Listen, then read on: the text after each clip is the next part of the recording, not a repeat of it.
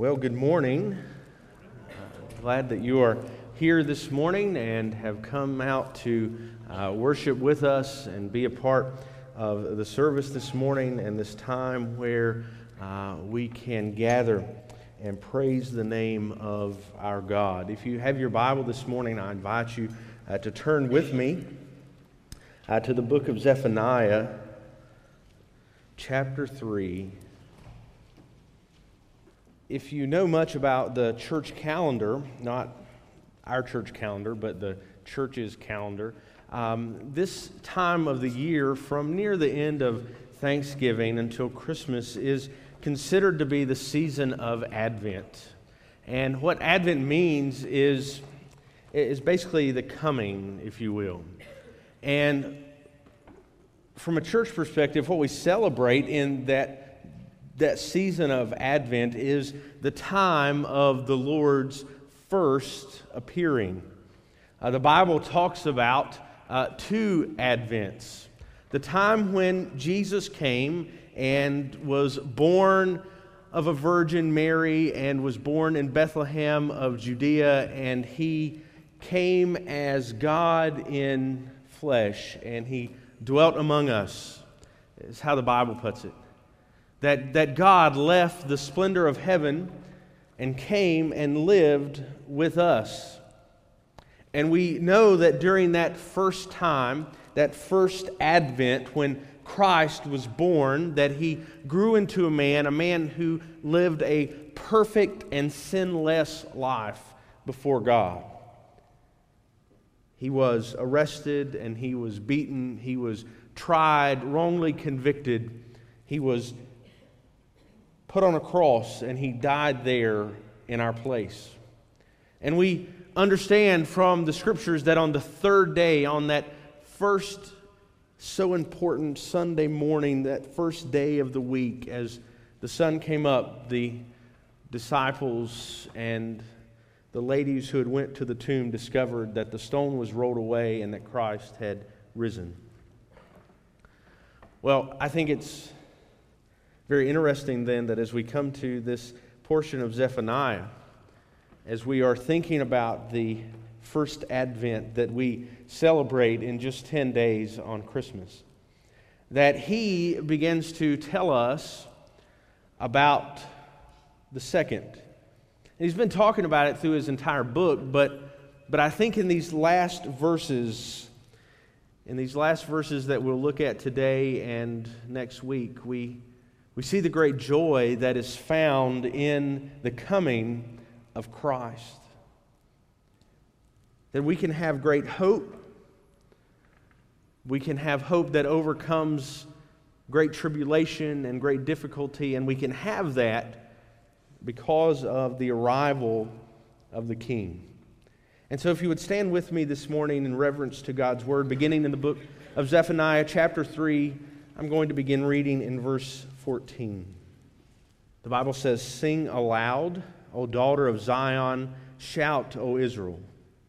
Rejoice and exult with all your heart, O daughter of Jerusalem. The Lord has taken away the judgments against you, He has cleared away your enemy. The King of Israel, the Lord, is in your midst. You shall never again fear evil. On that day it shall be said to Jerusalem, Fear not, O Zion, let not your hands grow weak. The Lord your God is in your midst, a mighty one who will save.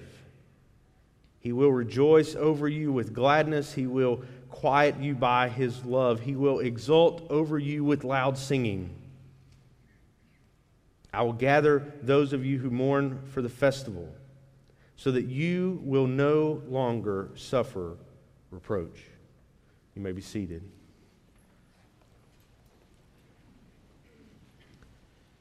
At the end of the message last week, if you were with us, we looked at the characteristics of those who have been forgiven. Those who have been forgiven, who are humble and lowly, those who seek refuge in the name of the Lord, those who do, do know injustice, those who speak no lies, those who are not deceitful, and those who find their security in the Lord. Well, today, as we look at this passage, I think we finally are able to answer the question definitively that we have had before us throughout this entire book. Is there hope? There have been times when we have been looking at the book of Zephaniah and it was hard to see hope there. Because God's judgment on this day that Zephaniah is describing is great. God jealous because the people that he created have worshiped other gods. He sends out his judgment in Zephaniah chapter 1, and we see it in Zephaniah chapter 2. And we come here and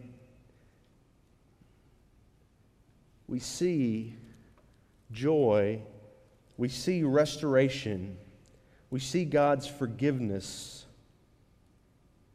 This day that seems like, if you were just to read certain portions of this book, this day that seems to be terrible, this day that seems to be fearful, is somehow here turned to rejoicing.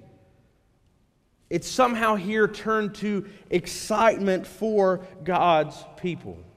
There in verse 14, we read, Sing aloud, O daughter of Zion, shout, O Israel. Something has changed. How do you begin this book all the way back in chapter 1 by saying, I will utterly sweep away everything from the face of the earth? And we come here to Zephaniah chapter 3 and verse 14, and he says, Rejoice. How's that possible? I think it's possible because when God comes again, when God comes a second time, when God comes to claim his people, it will put much of what we have suffered in our lives, it will put much of what has happened in the world that we do not understand, it will put, not much of it, it will put all of it into perspective. See, right now, I think it is very difficult for us to understand why things happen. It's one of the great problems, not just with Christianity, but it's one of the great problems that people deal with in humanity in general. Why do we suffer? Why do we go through hardships? Why do we lose loved ones? Why do we see school shootings? Why do we see people in other parts of the world who are starving to death every single day? We, we do not comprehend suffering because honestly, it is incomprehensible. We can try our best to, to work out why it happens, or we can do oftentimes like they did in, in the Bible, which Jesus chastised them for. We will blame people suffering on this particular sin or the sin of their fathers, and we'll do this and we'll do that, and we'll try to make excuses and we'll try to figure it out, and we'll try to blame it on mental illness, or we'll try to blame it on gun control, we'll try to blame it on greed or capitalism or communism or whatever it is. We try to find something to blame it on, but we really, in the end, if we're honest, we don't understand. But when we get to this point, this literally the last moments of human history Zephaniah is describing here. Somehow God takes this day of destruction, this day of pain and sorrow, and he turns it to rejoicing. This day that is presented as terrible, somehow in this verse gives way to singing and rejoicing. God has changed everything. And look how he does it, beginning in verse 15 the Lord, they can rejoice, they can sing and shout because the Lord has taken away the judgments against you. God has forgiven them. For his people, he has saved them from the judgment to come. He has told them very clearly about it. He has told them of their need to repent and turn from their sin. But in the end, here, because of His great mercy, He saves them from the day that is to come. We are quite unable to escape God's judgment.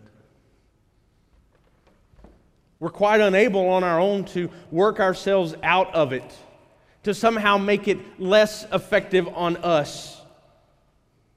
Not only are we unable to do so on our own, but the Bible makes it very clear that we are unworthy to do so on our own. That we have nothing within us that would cause us to be saved.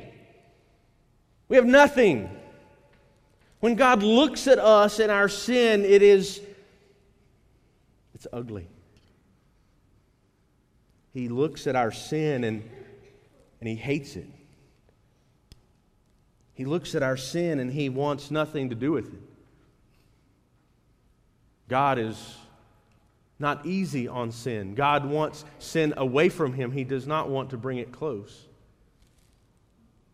And yet, on this day, he has taken away the judgment. He's forgiven us. He's forgiven us of all of these things that we have done that made us unworthy to be saved from this day. See, I, I fear that too often we, as, as believers in Christ, we, we get it in our mind that somehow we're pretty good. I mean, it's, it's one thing for us in the confines of our building to, to talk about the fact that we love sinners and that we want to see sinners forgiven, but it's another thing to actually go and actually tolerate being around people who are sinful. We forget, I think, very often that, that we are exactly, we're just like them. We get it in our mind that somehow we are better Yet that couldn't be further from the case. Except by God's grace, we would be caught up in this day of judgment. We would have no hope except that God has extended His wonderful and marvelous grace to us. We would utterly be destroyed. This day of judgment that God talks about would consume us fully. But God's desire is that people would be saved. And therefore, on this day of judgment, he removes judgment from his people. Secondly, look at the next line. He has cleared away your enemies. The day of the Lord is a day of triumph and victory, a day where he removes our enemies from us. If you think about the history of the people of Israel, they had nothing to fear from their enemies until the point in time when they turned away from God. When they turned away from God, that is the day that they had to fear their enemies. That is the day that their protection was removed and enemies would sweep in and utterly destroy them. They didn't have to fear until they disobeyed. If you go all the way back to the book of Genesis, you go to chapter 3, you read about the fall of mankind. On that day, humanity was introduced to its greatest enemy. On that day, when sin entered into the world, when when the man and the woman, when Adam and Eve believed the great lie that they would not die, but rather would have knowledge like God, when they believed that lie and disobeyed God. They were introduced to humanity's greatest enemy. But on this day, on this day that Zephaniah talks about when God forgives his people, when God removes their sin completely and delivers them from judgment, we are in that day delivered from the first enemy that we faced and the last enemy that we will ever face, and that is death. What greater enemy do we have than that? The great enemy to us is the fact that we're going to die. I truly believe that Adam and Eve had no need to experience death. They didn't need to see it, they didn't need to experience it, they didn't need to have any contact with it. But on that day when they disobeyed God, they were introduced to that enemy. But on this final day that Zephaniah writes about, the day of the Lord, death, our great enemy, is cleared away. It's removed, it's destroyed. The Bible tells us that death is swallowed up in victory. We had the most wonderful example of that ever on the cross here, death seems to conquer God. Christ, hanging there, takes his last breath, and death seems to be the great victor. But when the stone is rolled away on that Sunday morning, death is defeated, death is destroyed. And on this day that Zephaniah talks about, it'll be wiped away forever. There'll be no more funerals. There'll be no more school shootings. There'll be no more wars. There'll be no more killing. In that day, it is completely destroyed. And what a great hope that is. Because you and I realize that as believers in Christ, if we live, we live in Him. And if we die, we go to be with him. We get to dwell with him forever. In this great day of God's judgment and wrath and mercy and grace, death is defeated once and for all. The third thing, the end of verse 15. The third reason that they can rejoice, the third reason that they can have hope is because the Lord is in their midst. The king of Israel, at the end of verse 15, says, The Lord is in your midst. You shall never again fear evil. How interesting it is that if you go back to the book of 1 Samuel, and you see when the prophet Samuel is there, and he is the one who anoints Saul king of Israel, the first king. But before he anoints Saul king of Israel, God expresses his disappointment. If you go back and read that, you see a place where God is profoundly disappointed in his people. And he is disappointed because from the beginning, from the time that God called Abraham out of the land and sent him to a land that he would show him, from the time that Moses led God's people out of Egypt and led them into or led them to the promised land, and when Joshua leads them into the promised land, God desired to be the king over his people. And in 1 Samuel, he is profoundly disappointed as he tells them, I want to be your king. You don't need a man. You don't need a king who will sit on a throne. You need only me. He tells them, he says, if you have a king, he is going to enslave your children. He is going to take your possessions. He is going to send you into war. You don't need a king. You only need me. And the people say, we want a king. And they get Saul, who is not a good king. They get David, who, while a good king, was very, very imperfect. They get Solomon, his son, who again is a wise king, but is very, very imperfect. And after that, the kingdom splits, and it's never joined together again. All because they wanted a king. Well, how great it is to know that on that day, when God sets all things right, on that day of the second advent of Christ, that day when God comes back and he judges and shows mercy, on that day the king will be among us.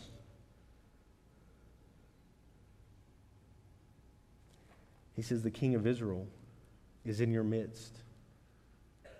As Zephaniah writes here, there is no Israel, it has been conquered. It has been destroyed. There is only Judah, where Zephaniah writes But he looks forward to a day, a day that for Zephaniah is far off, a day that for us we don't know how far off it is, but a day when God, as king, comes and dwells in our midst. And dwelling in our midst, we shall never again fear.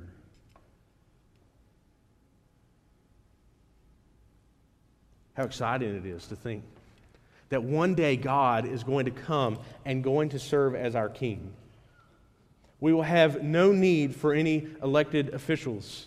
There will be no power in Washington or Raleigh. There will be no power in the state capitals of this country. There will be no power in the national capitals of every country on the face of this earth because there will be one king, and he will dwell with us, and he will be our king, and we will be his people. And we'll never have to fear again. We won't have to fear when Iran says they're developing a nuclear weapon or North Korea shoots off rockets across the sea and threatens South Korea. We won't have to worry about planes flying into our towers. We won't have to worry about sending our troops into battle because God will be our king and we will be his people and we will have nothing to fear. And Zephaniah wants his readers to take away the hope that is found in God's presence. He goes on to elaborate about that. See, they're rejoicing here because their sins have been forgiven, because their enemies have been cleared away, but he wants them to see that the main thing to be excited about, the main thing to rejoice about and shout about is the presence of the Lord.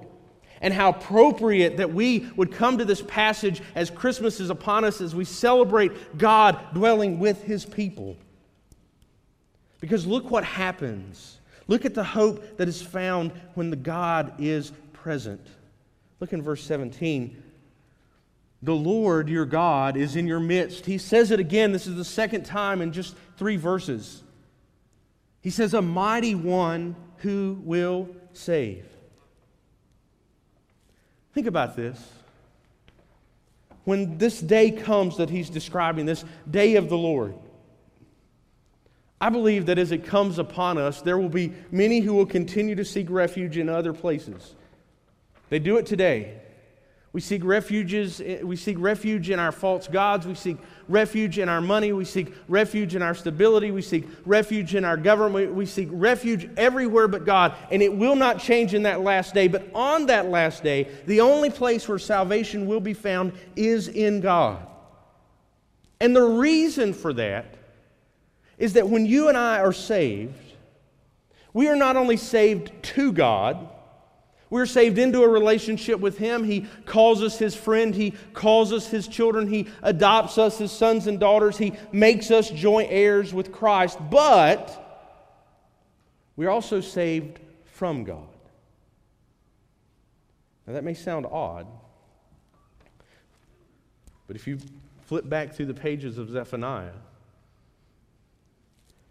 the judgment that's coming here, it's not coming from some outside country. They're not having to fear being invaded by Syria here. They're not having to fear being invaded by Babylon. They're, they're not having to fear those things. The Egyptians aren't attacking them to the south. The judgment that comes here is from God and from Him alone. And I don't know how he'll use people in that day, and I don't know how it will all work out, but I can promise you this the judgment that comes is a judgment from a righteous and holy God.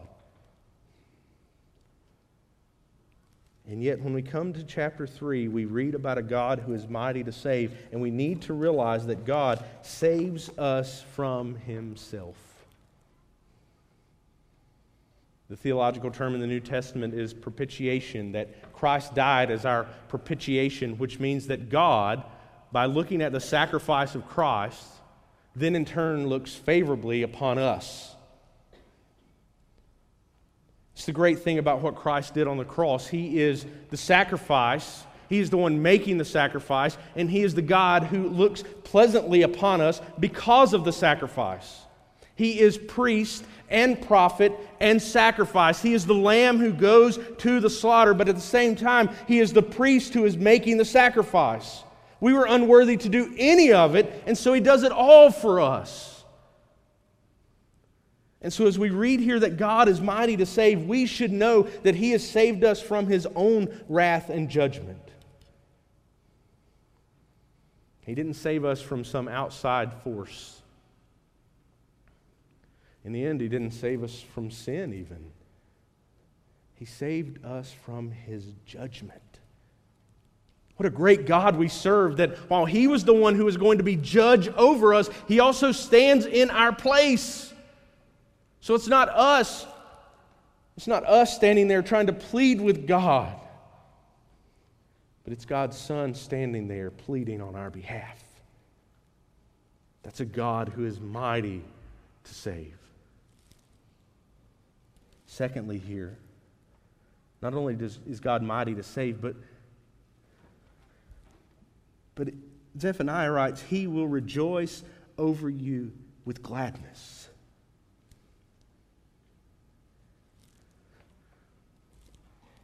If you're reading this and Zephaniah was standing right beside you, would you not flip back over and read about all these things that God's people had done that had made God angry and go, How is it that you can write here, God will rejoice?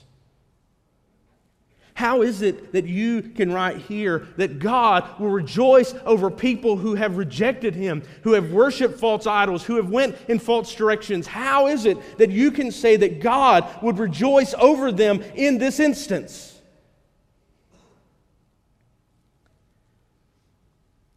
But the word that Zephaniah gets from God is that in God's mercy, in God's salvation, he will stand and rejoice over his people. See, God takes no delight in the death of the wicked. Sometimes, as believers, we take great excitement in the death of the wicked. I remember how embarrassed I was when it was announced a couple years ago that Osama bin Laden had been killed in Pakistan, and they turned on the TV, and there were people rejoicing in the streets. And what it reminded me of, and I don't know if you remember this or not, but on September 11th of 2001, I got home from school and was watching the news. And they showed people in Palestine who were rejoicing in the streets that our buildings had been struck. And immediately, when I saw Americans in Times Square and in front of the White House rejoicing because this very evil man was dead, I thought how sad it is that we became just like them. I'm really glad that our God does not delight in the death of the wicked, that God took no delight when Osama bin Laden left this earth and entered eternal judgment.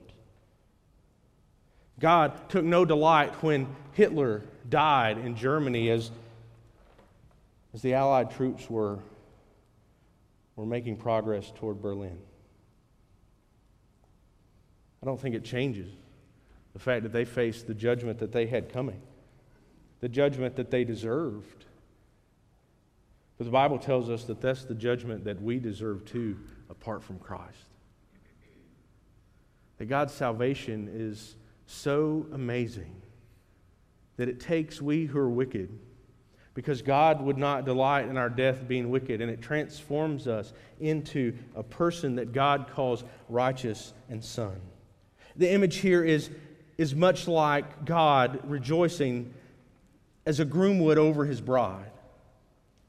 It's a passage that we can find in Isaiah, and then of course, it's imagery that we see in the New Testament that, that a groom, when he, when he gets married, he rejoices over that fact. I remember when, when Rachel and I got married, it was, it's been almost 10 years ago now, and they, we were at the front of the church, and it was the two aisles like this, and I'm standing up there, and I'm, I'm standing with, with my dad and with the preacher, and, and we're, we're standing there, and those back doors open, and I busted out crying like a baby. I mean, just bawling. And I don't think it was because I was scared. I mean, I was 20 and I, wasn't exactly sure what I was doing. It's, it's worked out pretty good so far, but um, it was really cool because this woman was going to be my wife and she was going to take my name, and, and I was excited. That's what God is doing here. He has brought us out of sin. He has brought us out of darkness and wickedness that we could never hope to overcome. And so, as He calls us out, as He is mighty to save, God rejoices in our salvation. He rejoices in the hope that He has given us, He rejoices in the forgiveness that He has given us. It cost Him greatly, it, it cost Him the death of His Son. But He rejoices because now we have hope.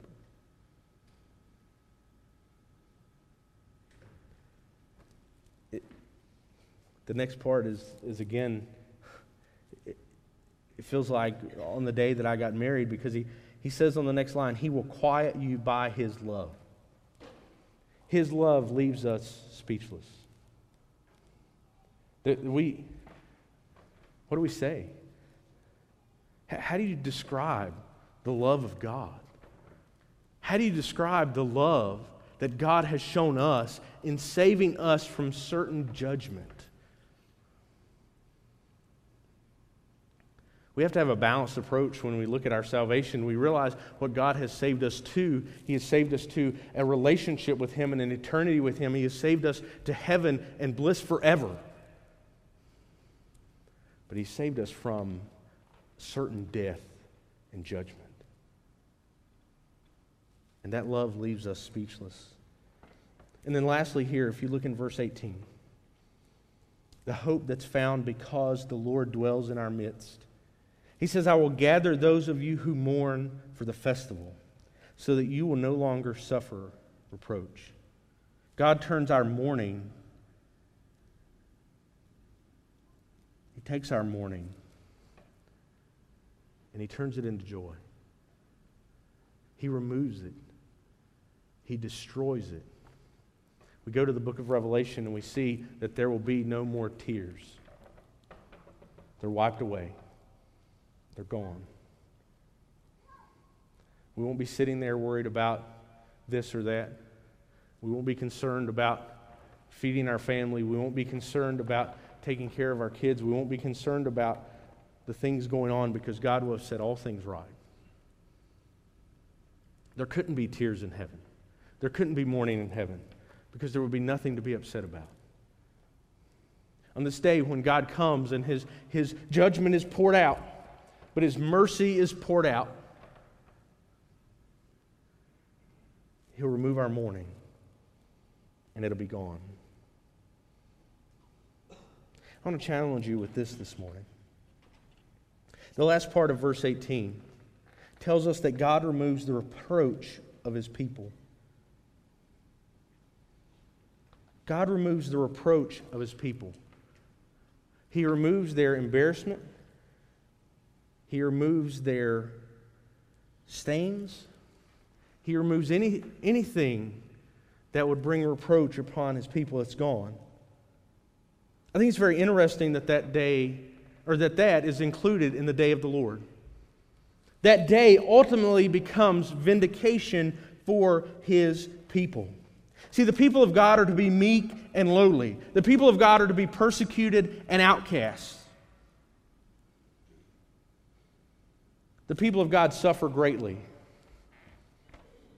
Read the Bible. Go to the book of Acts. Look through Paul's letters.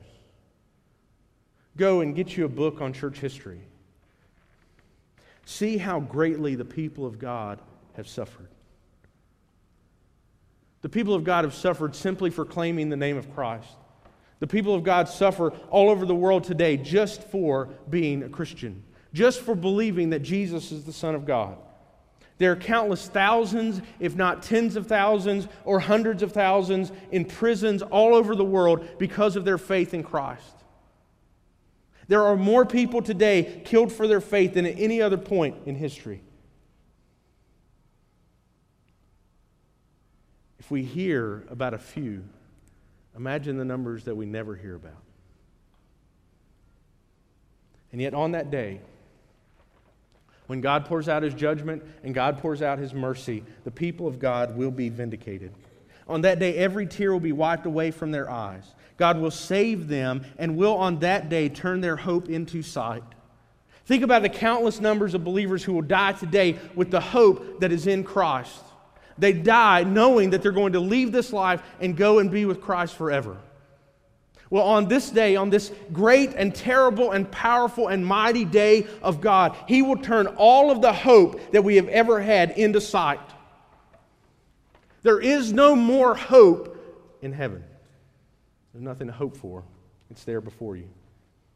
There's no faith to have in heaven.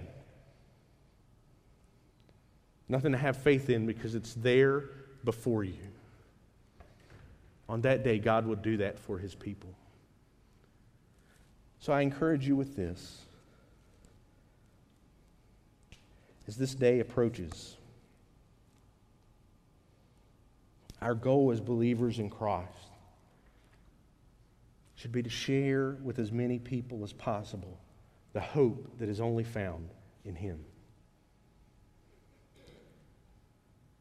The rest of what we do in life will pale in comparison to what we do in preparing people for God coming again.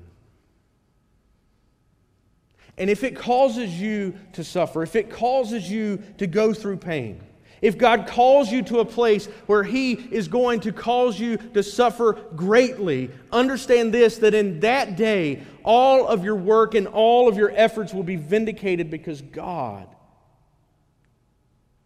God is saving His people.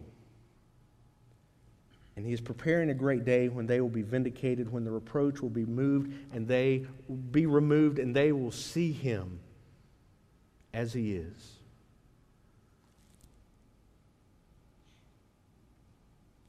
This day is a terrible day of judgment for those who are not prepared. It's a day that's inescapable. It's a day where excuses will not work. It's a day where nothing will matter except for your relationship with God. But how great it is to know that if we are found in Him on that day, we no longer have to ask if there's any hope, but we'll get to see the one who is hope. We'll get to see the one who has laid down his life for us. He'll give us life.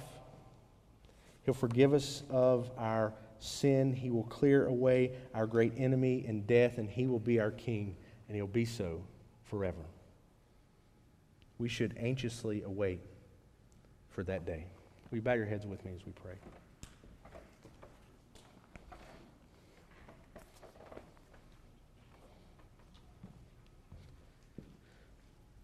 Heavenly Father, God, we thank you. We thank you that we have hope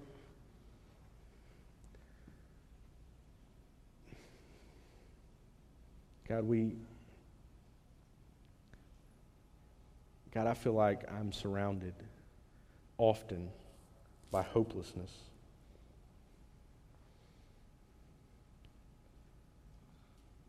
God, there, there, things seem to be disintegrating quicker and quicker. And God, we look at the world around us, and, and everyone is pulled in a million directions. And God, so few, so few turn toward you. And God, so my prayer is that as we celebrate your arrival, we remember that in, in you and in you alone we have peace, we have the promise of tomorrow. God, we have hope unending.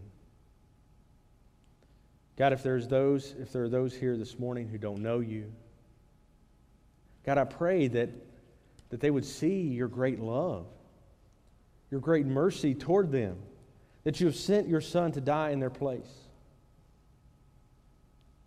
God, I would just ask that you would speak to their heart.